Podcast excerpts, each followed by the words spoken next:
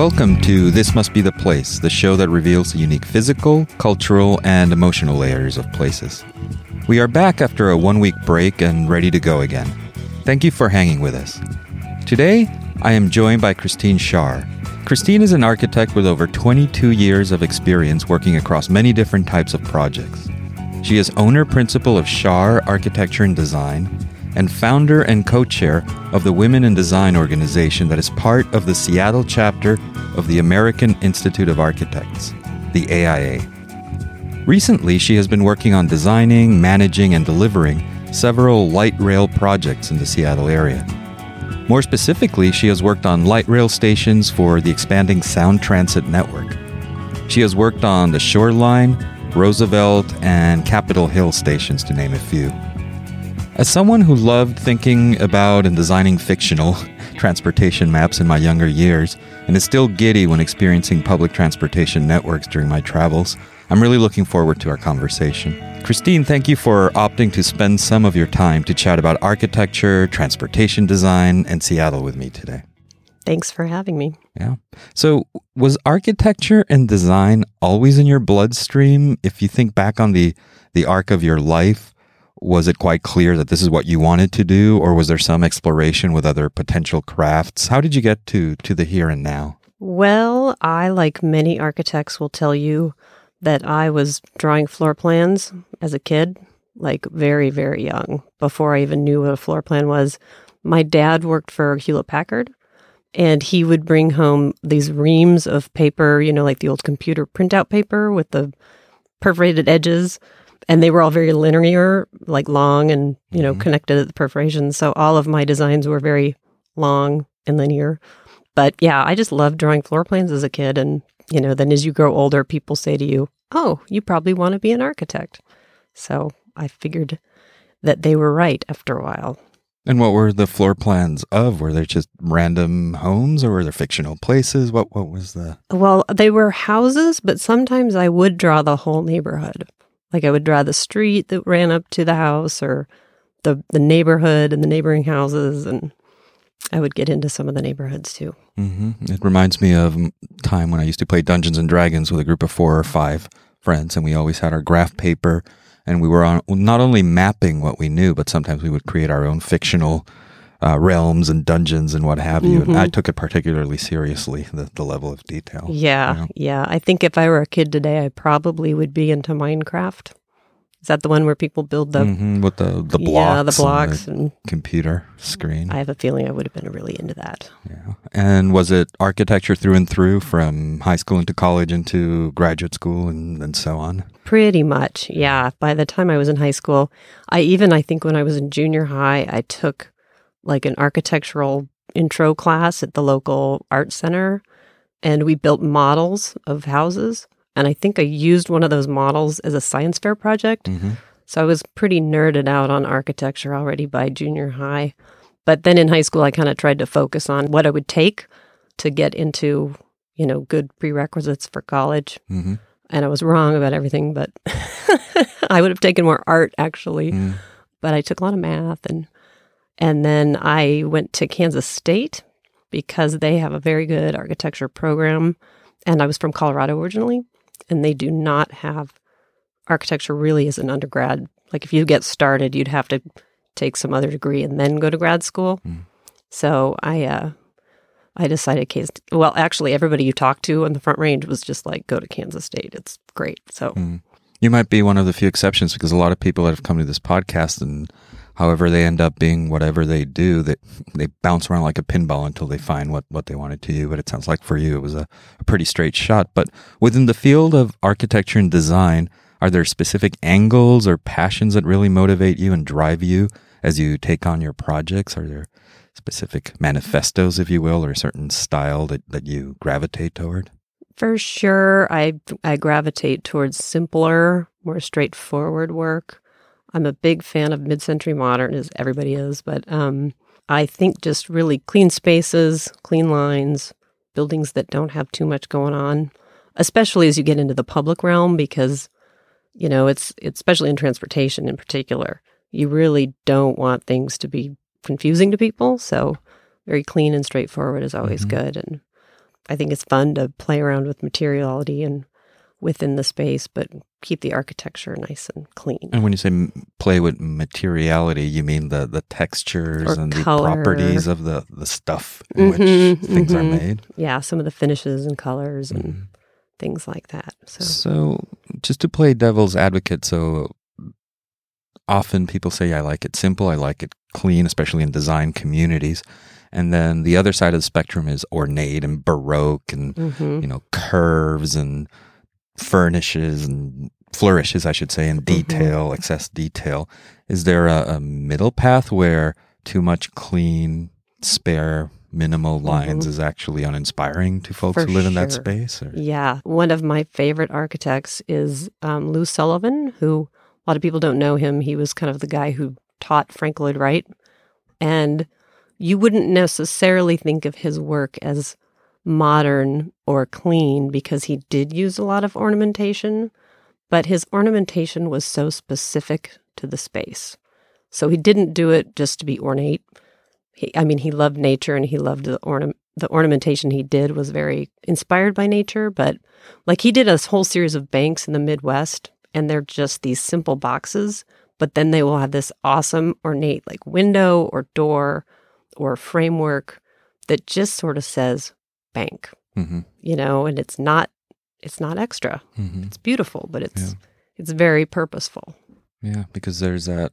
There's always that tension. If it's too clean, when is it too uh, clinical, if you will, and Mhm. when do you have enough ornate detail to just cause a, an aesthetic reaction in Right. folks? Right. So tell us about some of your recent projects. Perhaps choose one or two that you're most proud of, and tell us what made them special for you. So, well, recently I have been working, as you mentioned, on light rail stations, and I have been working on the the station at 185th Street Northeast in Shoreline, and I think it's special for me because it's really the first station where I'm really leading the design, the whole design team, Mm-hmm. and it's been really fun, and it's it's great because you do feel there's some scary, you know, putting yourself out there. But the reward is you look at what we're doing as a team and it's it's looking really, really good. I'm I'm very proud of what we're doing up there. So hmm And what specifically are some of the details that, that cause that pride? well if you can share them yet. Yeah, no, we can. I think it's pretty well it's been seen by the public at, at the thirty percent level.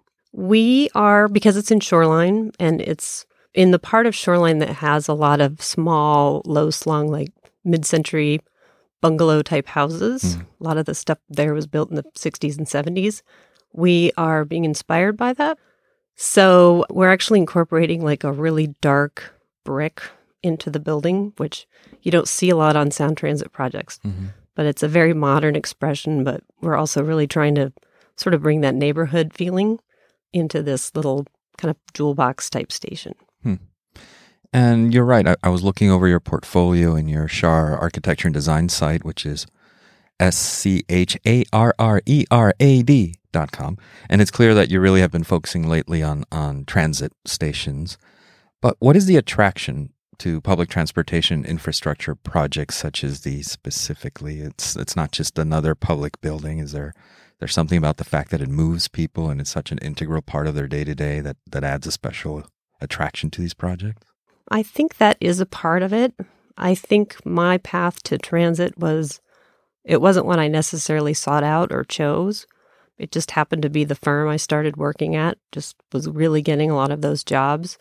And then I found that I really enjoyed those projects because, I mean, they're just essential to sustainability in our region.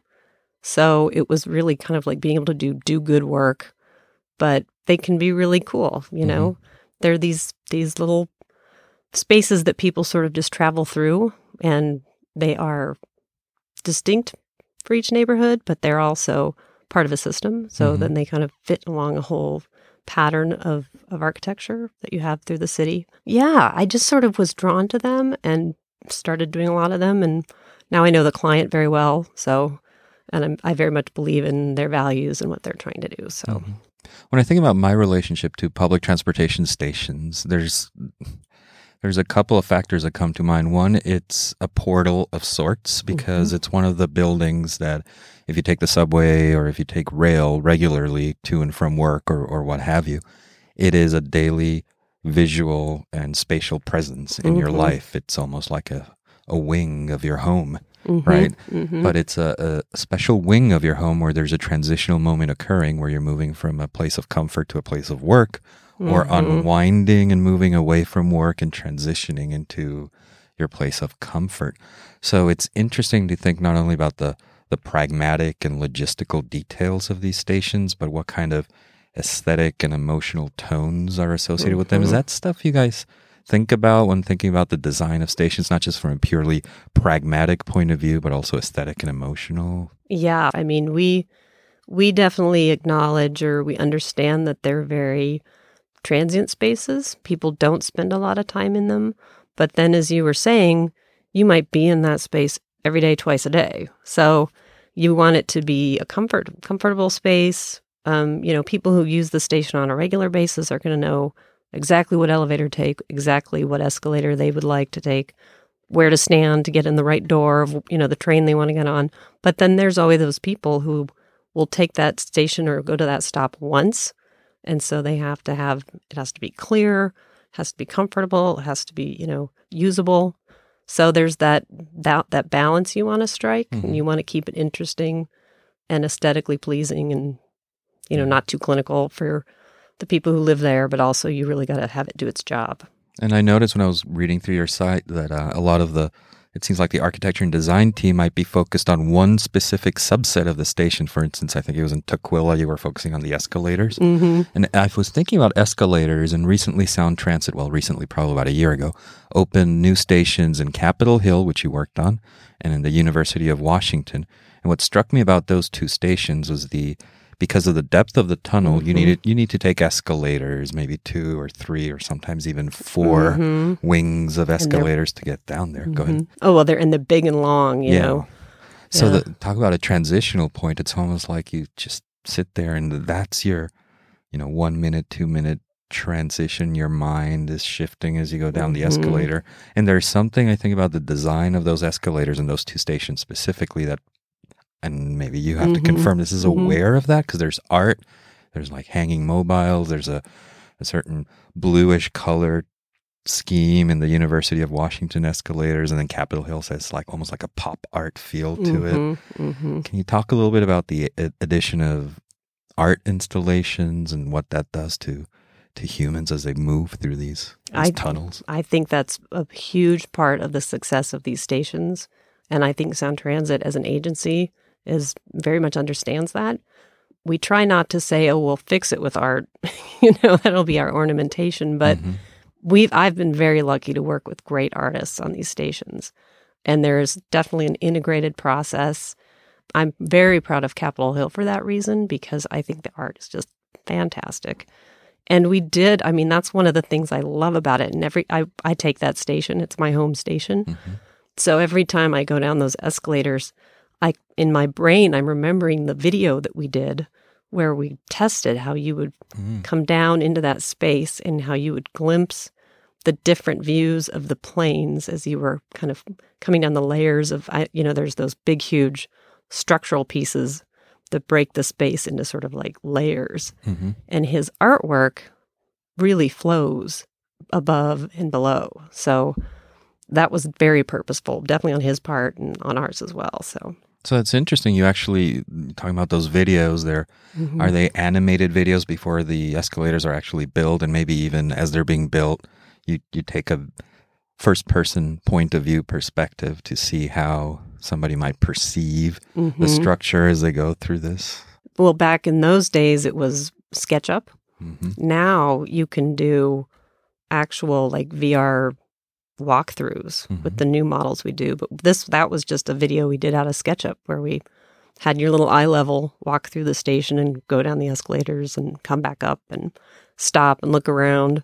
So it was a little more primitive, but you know, we could still use that tool at that time. And this is foreshadowing a question I'm going to ask you later that's going to involve Jane Jacobs, but I'll just let, let that hang for a little while.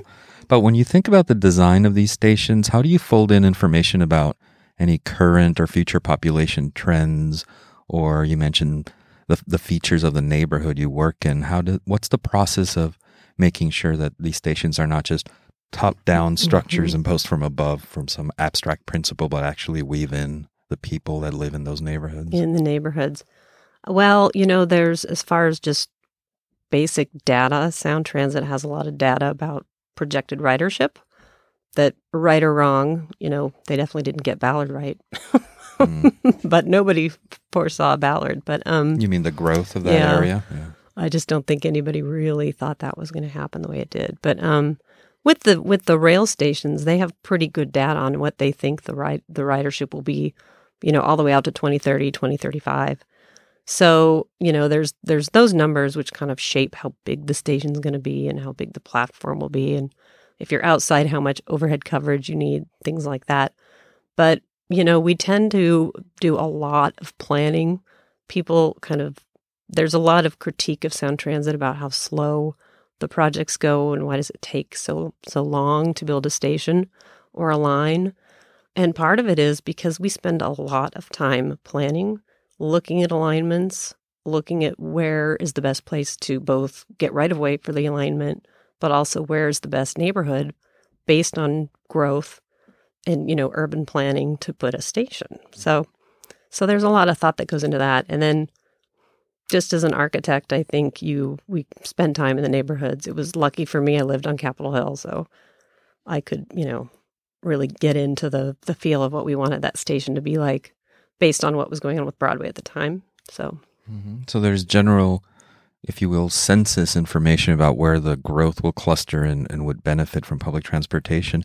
But as you said, with Shoreline, it was a bungalows, mid-century modern, and you wanted to reflect some of the character of those neighborhoods. When you work on, on other projects, is it also thinking about not just the aesthetic properties of the neighborhoods that the structure will be in, but are there, I don't know, design review boards? To what level is the feedback given by people um, folded in and in what ways or or are is there not a lot? Only a few squeaky wheels but not really a lot of people talking about it. It depends on the city and the jurisdiction.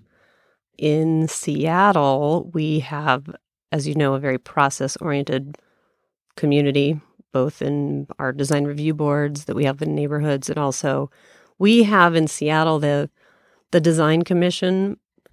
They they formulated when light rail started a special design commission basically it's called the light rail review panel and it's made up of members of the planning commission the arts commission and the Di- design commission so we call that the lerp Hmm. we're, we're all about acronyms mm-hmm. so, and that's a very, very rigorous process. Like you have to go through these stages where you pass their review and their their input will make or break a project. Like they can send you back to the drawing board and the mayor listens to them and the council listens to them. So it's important that you really we have to listen to them. And then within a neighborhood we always have open open houses and reviews there and that those can be I mean, I've been in, in open houses. Actually, on Capitol Hill, we had people, it was about the art, Mm. shockingly, Mm-hmm. getting up and yelling, you know, at the artist. Poor guy.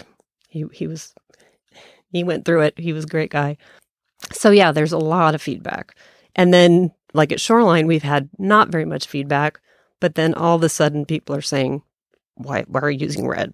Mm. You know, or, you know, people will start to squeak about color, yeah which is interesting because, you know, color is so subjective. hmm and there's something about the geography of Seattle for those who don't live here open up a map basically there's water to the left to the center to the right there's water below there are you know mountains there are you know earthquake considerations to take into Mhm. account so the process might take a long time but there's also the, the geography and just the the logistical details of of choosing the right structure the right materials to be Mhm. safe and then as you move into North Seattle, it's almost like it splits into a Y because you have uh, Lake Union splitting almost two sides of Seattle. On the northwest side, you have Fremont and Ballard and Crown Hill and so on. And then on the northeast side, you have University and you have Northgate and so on. So it's almost like you have to make a choice with limited hmm um, resources, which fork should I take? Which Right. path should I take? Where's Right. the population going to receive the most benefit? And to your Mhm. point, people didn't expect Ballard to grow that much. And I think Mhm. the chips went on the I 5 corridor, For if sure. you will, being Yeah. the, the main line of transportation. Is that fair? Yeah, for sure. I mean, I used to joke when I I actually got into transit because I was hired to do a couple stations for the monorail for my old firm. Remember the monorail? And I remember joking, who gets stuck in traffic going to West Seattle? Mm-hmm. Who gets stuck in traffic going to Ballard? It was a joke to me. Well, now we we know differently, but I don't think a lot of people envision that. But I think still, even though we have more local traffic, I think the biggest impact impact we will make immediately is regional. So that is getting to that's getting up to Lynnwood, getting up to Everett actually is first, and then they are refocusing with ST3 their efforts into sort of that Y Mm-hmm. in the city and looking at another tunnel and So the northern edges, the southern edges, Mhm. and then the east, Mhm. getting into the east side Right. over the floating bridge, and right, so on. which I did work on that. That's Uh-huh.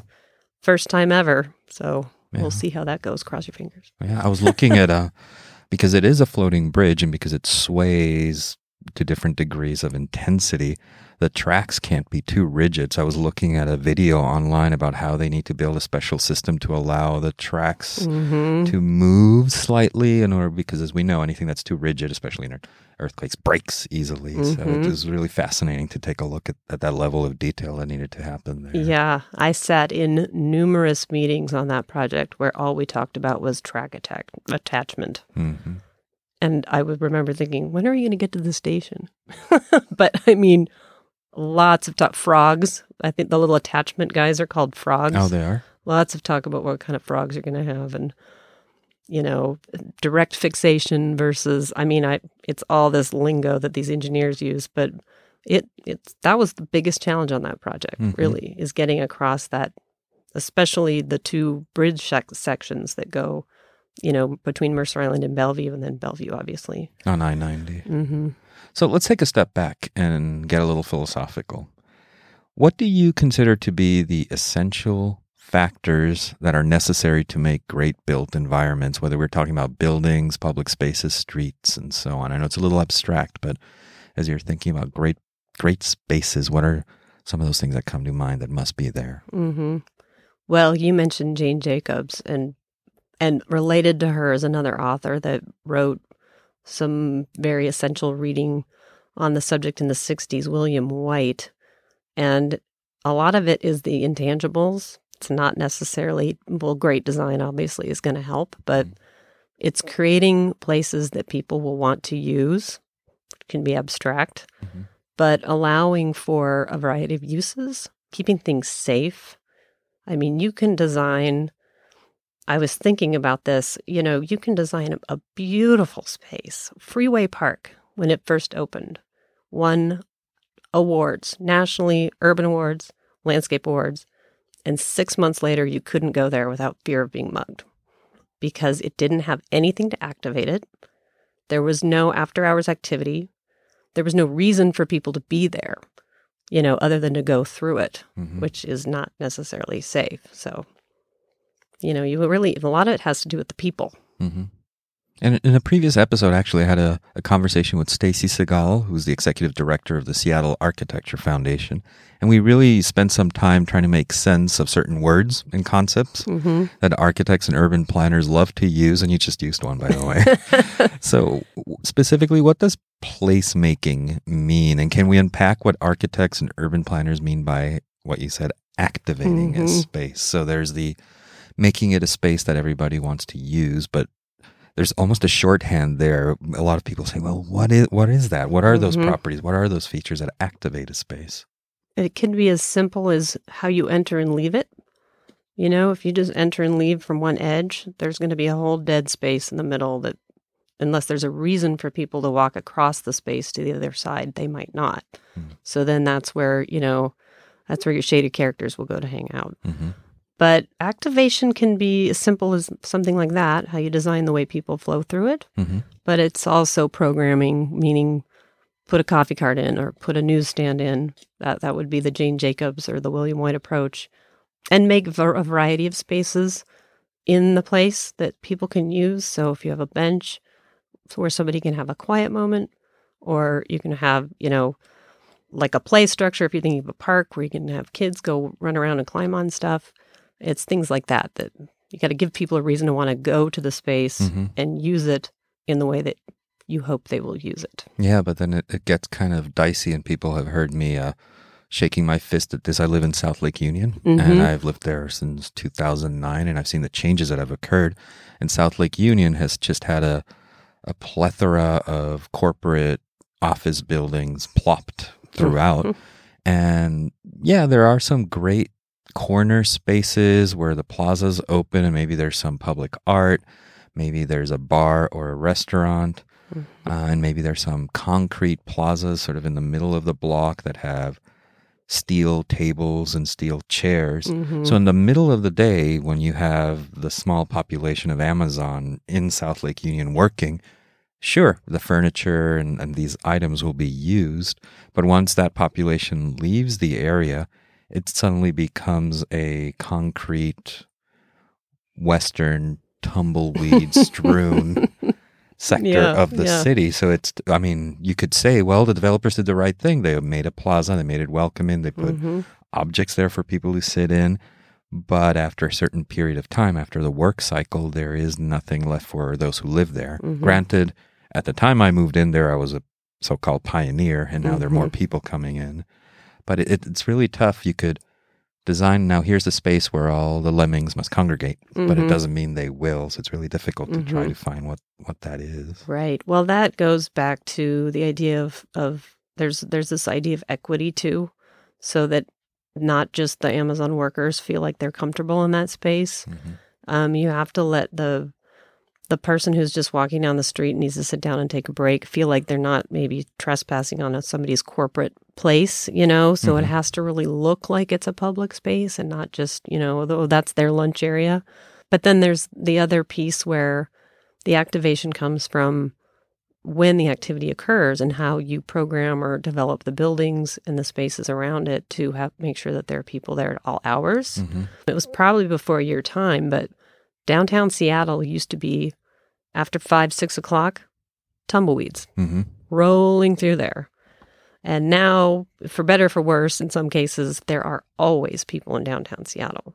And that was all about revitalizing the retail core, you know, making it attractive for restaurants to come in. That goes back to like Norm Rice, you know, 90s policies. Mayor, mayor at the time. Mhm. Mhm. So some of it's just policy, you know, and incentives. hmm It's So- interesting that the concept of equity helps me because as I walk through South Lake Union, usually the, the typical strategy for these Amazon buildings is to have maybe one tenant at the corner in an open plaza, whether it's a bar or a restaurant and so Mhm. on. But then the buildings usually take a whole block area, and the middle of the block usually is split so that you can walk in between buildings and enter the Mhm. buildings. And then they make sort of public amenities in that canyon in between buildings. Mhm. But if I think of myself as a resident in the area walking there on a Saturday at 3 p.m., Mhm. there's very little reason for me to want to spend time picnicking in the middle of a glass canyon. Right, right. canyon, unless I'll look like a, the cover of a Pink Floyd record from the Mhm. mid 70s or something. Mhm. But um, yeah, it's. It's, in, it's theoretically it makes sense, but how to really pull it through is, is, I think, challenging. What recent trends are you seeing in the architecture and design space, whether positive or negative, actually, when it comes to approaches to our built environments? Is it a fair question? Are there identifiable movements that can be pinpointed, or is architecture at a swirl of different influences and views at the time? I think we're definitely in a in a new modern era as far as just aesthetically. People are really the tools we have, the construction techniques we have, and the materials we have are allowing people to do amazing things. Like if you look at the Amazon uh, spheres and things like that. I mean, we we can do a lot of really interesting formal things, but I think the main movement that I'm seeing is one that is more it's more about doing the right thing for the environment. And, you know, we have one of the strictest energy codes in Washington state, and it's a pain to deal with. I mean, we curse it all the time, but it's still not strict enough considering where we need to be, you know, with carbon emissions and with the effect we're having on the environment. So I, I see a lot of technology. There's this whole smart building um, movement, and I think the AIA is actually that's their forum that they're having right now is about future ready buildings, and a lot of that is about buildings that can gather data on how they're you know using energy, the way we design them, and the tools we have to actually predict how buildings will perform. It's very data driven, which for me, you know, ugh, do I really want to sit down and look at a bunch of numbers? Mm-hmm but it can be translated into space that is really cool. So, so what are particular tangible examples of uh, either smart buildings or, or the environmental movement? I mean, when I moved to Seattle, one of the first things that struck me as I was walking, I think it was Belltown. I was walking next to an apartment complex, and there was a almost looked like a Rube Goldberg machine going from the roof of the apartment down into the courtyard. And it was basically collecting rainwater, mm-hmm. bringing it down into this sort of art installation slash fountain, and then reusing the water somehow. Mm-hmm. So that was mm-hmm. one example that struck me.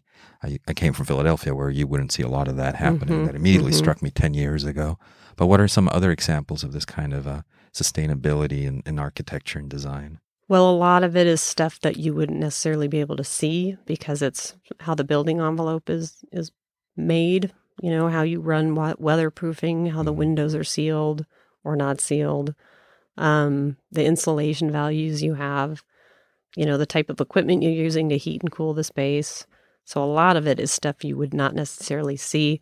The Bullitt Center up on Capitol Hill is a really good building to visit. I think you can take a tour it's kind of expensive, but they mm-hmm. I think they offer tours almost at all, all times, and that is it's what they call a net zero building, and it's a building that basically through its design and construction and now life it does not consume more energy than it puts out. Mm. So it's net zero.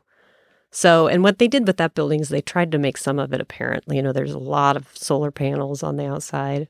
There's shades that go up and down to regulate the space with, you know, when the sun's out, the shades come down. So you can kind of see the building reacting to its environment. So that's a good one to look at, but a lot of it you can't necessarily see mm-hmm. because it is it's literally how do you tape this joint between the window and the sheathing next to it. Mm, under the skin of, mm-hmm. a building, so to speak. It reminds me this conversation of a, a recent podcast, 99% Invisible, maybe a lot of people are familiar with. They had a recent one on on energy consumption, and they mentioned that unbeknownst to most of us, the price of energy fluctuates in an average day. Like it could be a factor of 300% one way or another. Mm-hmm. We all get the same kind of kilowatt hour price, but it's averaged out.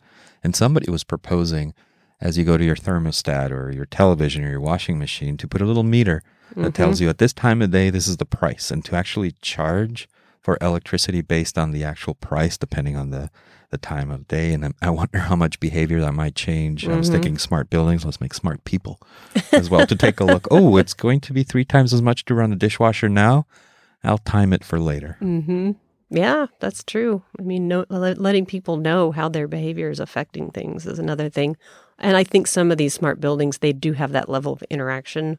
They'll have like little sensors on your desk that you know will sense the air temperature and and you'll notice i mean i sit i sit a couple days a week down at lmn because i'm partnered with them on the convention center mm-hmm. and they've installed a lot of smart technology in that old 1960s building but it's kind of when i first started working there it was a little shocking because you would be sitting there in the middle of the day and all of a sudden the shades would start going up or down and the lights would go up and you know adjusting for the light outside and the temperature inside and it was very interesting.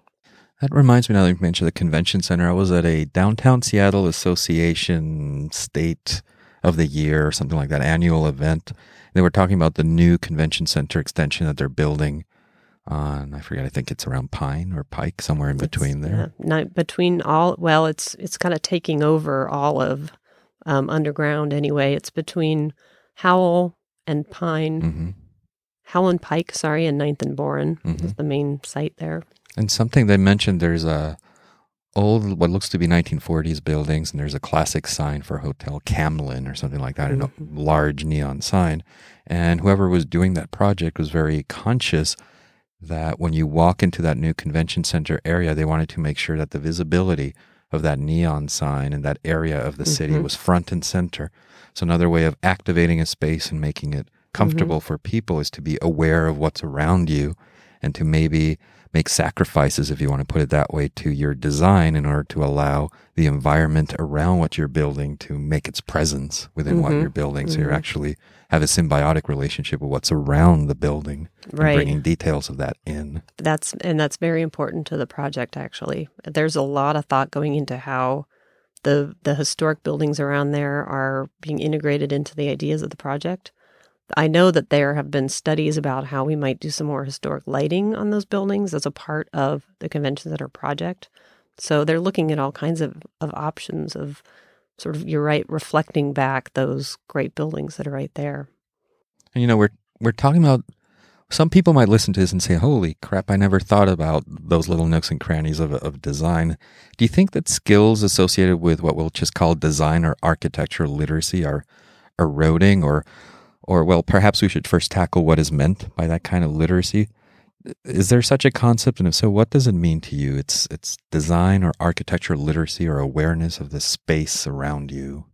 I know that it's different in graphic design and and sort of the web world than it is in architecture.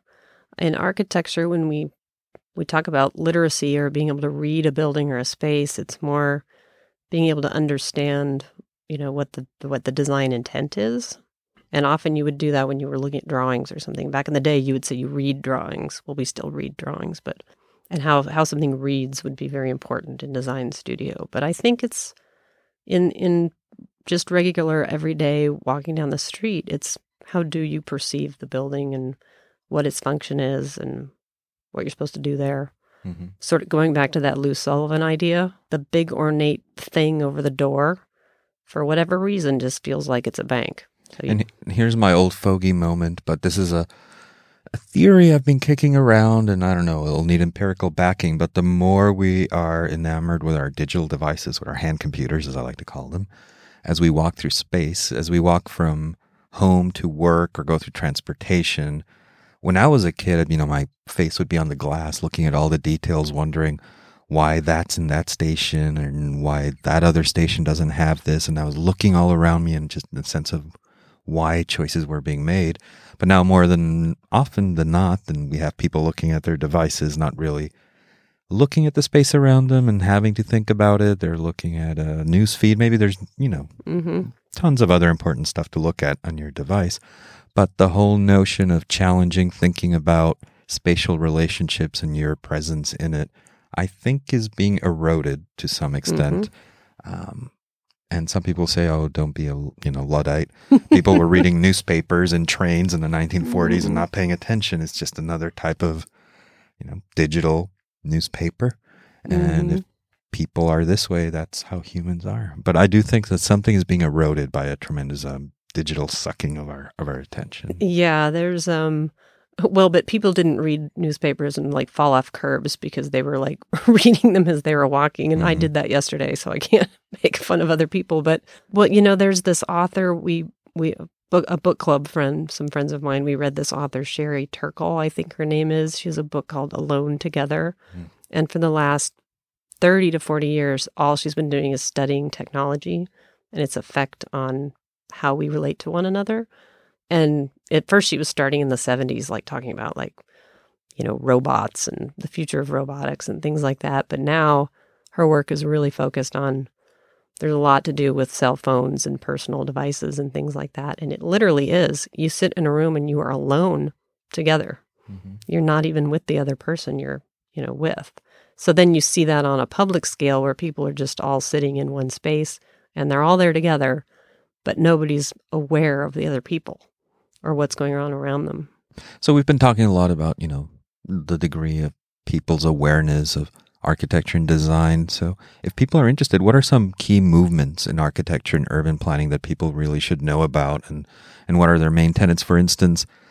Uh, today's Sunday and Thursday night, I just saw that documentary on Jane Jacobs, Its its title is Citizen Jane: Battle for the City. And Jane Jacobs was an architecture journalist and activist in the latter half of the 20th century, mostly, who inspired what's called the New Urbanist movement. And though actually it might take a few episodes to really suss out her views, mm-hmm. let's just say that she champions a, a bottoms up approach to architecture and design that takes how people's actual behavior is as the guiding principle in architecture rather than a top down, bringing larger abstract concepts into people's lives. What are some of the primary movements and debates that, that really people should key in and if they want to research and, and start getting a, a base? Well, I think Jane Jacobs is a great place to start. She is sort of the godmother of that whole idea. She lived in Greenwich Village and it was her laboratory and it was she loved it. She loved everything about it. She loved the people sitting on the stoops and how um, how they, you know, yelled across the street at, each, at each other and kids would play in the street and stuff like that. Whereas I think the movie is a bit about her sort of feud with Robert Moses who was the opposite. He wanted to blow all that away because he thought it was messy. It's a sort of a Howard Roark thing, too, you know. He would have been the opposite of Jane Jacobs. So I think that just that movement has been going, and it they call it new urbanism now. But back when we were doing the the comprehensive plan for Seattle, that's when we we turned our urban villages and urban oh I, I should know what they all are. There's urban vi- villages, urban neighborhoods, like corridors or something like that. Yeah, and there's corridors. The original comprehensive plan was actually really an interesting read because it's basically trying to celebrate what Seattle was starting to do already. We already had these little neighborhoods like Fremont and Wallingford, and they all had their little center, and they were a little more dense or starting to get a little more dense. And then you would go out into the neighborhood. But the idea was that you could always walk to your little center and get that cup of coffee or hopefully get a grocery store visit in or something like that. So, and that's all just based on the idea of that people want to be around other people and they want to be able to walk places, get people out of their cars. So it's got a lot of, I think, everything good about it personally. It can't be forced. I think that's where you start to see South Lake Union, which might maybe is a little bit to Robert Moses, mm-hmm. you know? South Lake Union was invented. It wasn't a little core. It had some. I think the Cascade neighborhood had a few things going on, but the whole thing is basically built from scratch. You, yeah, it's an interesting thought as far as can you create it, and that's that's where Jane Jacobs would say no. It has to start happening, and you have to allow it to happen. Mm. But I wonder, you know, devil's advocate on my own view, maybe South Lake Union in twenty or thirty years might form yeah. the moss might grow, so to speak, and it become mm-hmm. much more organic and interesting. And and it's it's a chicken and egg question. Do you build to supplement the human patterns that are already in place mm-hmm. and enhance them, or if there's a sector that doesn't have them yet, set the infrastructure with the hope that right. you've done it right, right, almost like creating a sea monkey farm and waiting right. for the sea monkeys yeah. to grow in. and that is that is sort of the new urbanist idea with some of the planned communities that have happened. Celebration Florida, I think, is the one people always talk about. But yeah, that's what people are trying to do, and if done right, I think you can you can make it work. Hmm. There's also this. Um, I wouldn't call it a movement, but there's this author that I I've been reading for the past 15 years. His name is Richard Florida. He wrote the Creative Class about yeah around 2000 2001 if I'm not wrong, in which he basically argued that cities have to start rearranging their office space and their living space to take advantage of this population shift, which is, in a way, manufacturing jobs are on the decline and more automated, intellectual, creative, knowledge based jobs are on the rise. So, in order to make a successful city that will grow in the future, you have to make the infrastructure and the buildings and its neighborhoods amenable to the so called creative class, mm-hmm. knowledge worker, if you will. Cities that don't do that will be left behind. So then you have the incredible growth of San Francisco, mm-hmm. Austin, Seattle, Denver, you know, take your pick. But now he's come out with a new book whose name I forget, but I'll link later unless you know it, in which he said, I think the pendulum swung too much mm-hmm. because now we have tremendous inequality where these cities are creating basically uh, almost like a, a Disneyland separate area for these kind of folks at the expense of everybody else, and that the gap between what is being built for the creative class and the rest is just Mhm. becoming too insurmountable, and there's a tip in Yeah. the balance. That's exactly it. That that is that's a movement that I think you're right has gone too far. It's great when you build all these, you know, we're building a ton of housing in Seattle. And so people are saying, well, why do we still have this housing crisis? Well, actually, Charles Mudede did a series a while back in The Stranger all about homelessness and housing. And he made some great points about the fact that often when you're building all these new units, even though you might have built 70 new units, the people who used to live in that 30 unit complex you tore down, none of them can afford that. So those people now have nowhere to go, or they're going to have to move out, you know, away. And then how do they get back to that neighborhood to do their job if they're like a, you know, we always say the barista. Where does the barista live? When I moved to Seattle, the barista lived in an apartment on Capitol Hill. Well, I don't think they can afford that now, unless they're living on top of each other. But Yeah, and then there's uh, movements where I think it's city council, government say in order to make a building, you have to spend or you have to allot X percentage for affordable housing. And I think there's a lot of controversy that the, the so called affordable housing is either too small or there's some kind of escape clause that the affordable housing doesn't necessarily have to happen in the Mhm. building you are making. You could make another project, you know, 20 miles out in the boonies and put your affordable housing and that's there. what they do. Yep. So the whole uh, the intermixing of different cultural factors in one area Mhm. is starting to erode, even if you're Mhm. trying to do this affordable housing. Yep, yep. They just they buy credits and they they put it somewhere else. You're right. They Mhm. or or they buy a building somewhere else with that credit. Yeah, it's a problem. I think they need. I think they are thinking about changing that so that you have to actually build the units there on site or you know closer in the neighborhood when you Mhm. do that. Because what they're getting when they do that often is a trade off. They can build more what we call FAR, which is basically floor area. It's a ratio based on your size of your lot. And depending on the zoning, you can build taller buildings, which can get you more money. And depending on the height you're allowed to go to, it can be more economical based on the type of construction you can use. So it's all there's all kinds of games people play in the development world, Mhm. but they're basically buying more FAR and that gets them more profit out of the development, hmm but they're trading it and building it somewhere else. Oh well. So let's just shift the channel on that one and go back to you and talk a little bit about what's next. What's in the what's in store in the future for you? Are there any emerging projects that are taking shape, or any fictional ones for that matter, that you may have in mind that you would love to make actual? Well, I am working. I think I mentioned to you that I'm working on. It's it's been on hold, but hopefully it comes back in a in a real way soon. But I'm working on the Ship Canal Water Quality Project, which is mainly an underground huge tunnel that's going to run all the way along the Ship Canal from Fremont to Ballard. And what most people don't know is it's going to solve a huge issue in Seattle, which is that on big storm days, which happens I don't know, 16 to 20 times a year, our combined sewer, which means water and waste, uh, can no longer be handled by our system. So they just let it flow out into the sound. And that's not good. Mhm. So this project is really going to fix that in a big way, at least in that area of the city. So um, the piece I have is just the building that sits on top of the pump station in Ballard. And I think it's going to be a really cool project.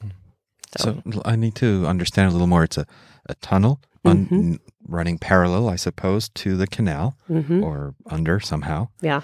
And it's just like um, metaphor broadband, more broadband to handle hmm It's gonna be- wastewater and funnel it to processing rather than dumping it. Is that right. You can actually store. Is an I think it's up to 18 feet in diameter now, which is bigger than a train tunnel. hmm You can store water in there, so it can just sit in there when you're having a big, big event, and you don't have to get rid of it, like because nothing has to flow through it hmm until after the event is over, and then you could the pump station pumps it all out.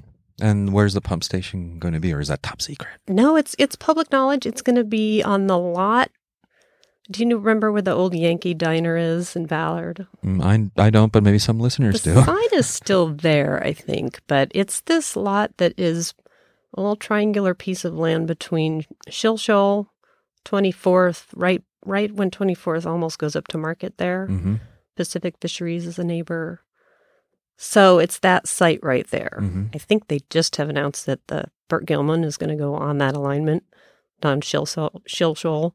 So there's going to be quite a bit of development in that little area. Hmm. It won't just look like some random train tracks with random cars parked there anymore. And hopefully a really cool looking pump station. right. What's what's fun about it is it doesn't have to be a building with windows or even a normal roof, right? It's just a shelter for some cranes, essentially. So I'm hoping to do something kind of formal and cool that you wouldn't normally do with a regular building. Great. So look forward to to looking at that. And before we wrap up, I, I would like to send a quick thank you to Chris Olson. Mhm. Chris Thanks, has been a thanks, Chris. Chris has been a previous guest on this podcast when we covered how Seattle is changing, and also discussion of his experiences in Mexico City. And he suggested that I have Christine over for a session. And I'm so pleased that you said yes. So, Christine, thank you for sharing the details about your projects, your views on why architecture and design are, are so vital, and for spending time with us. Thank you. This has been very lovely. Thank you.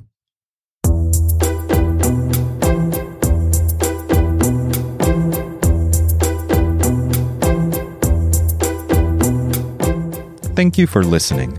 Don't forget to share, like, or leave a review about this podcast since all this activity helps us get noticed and grow. I would also love it if you visited thismustbetheplace.io, where more podcasts, videos, and written content live.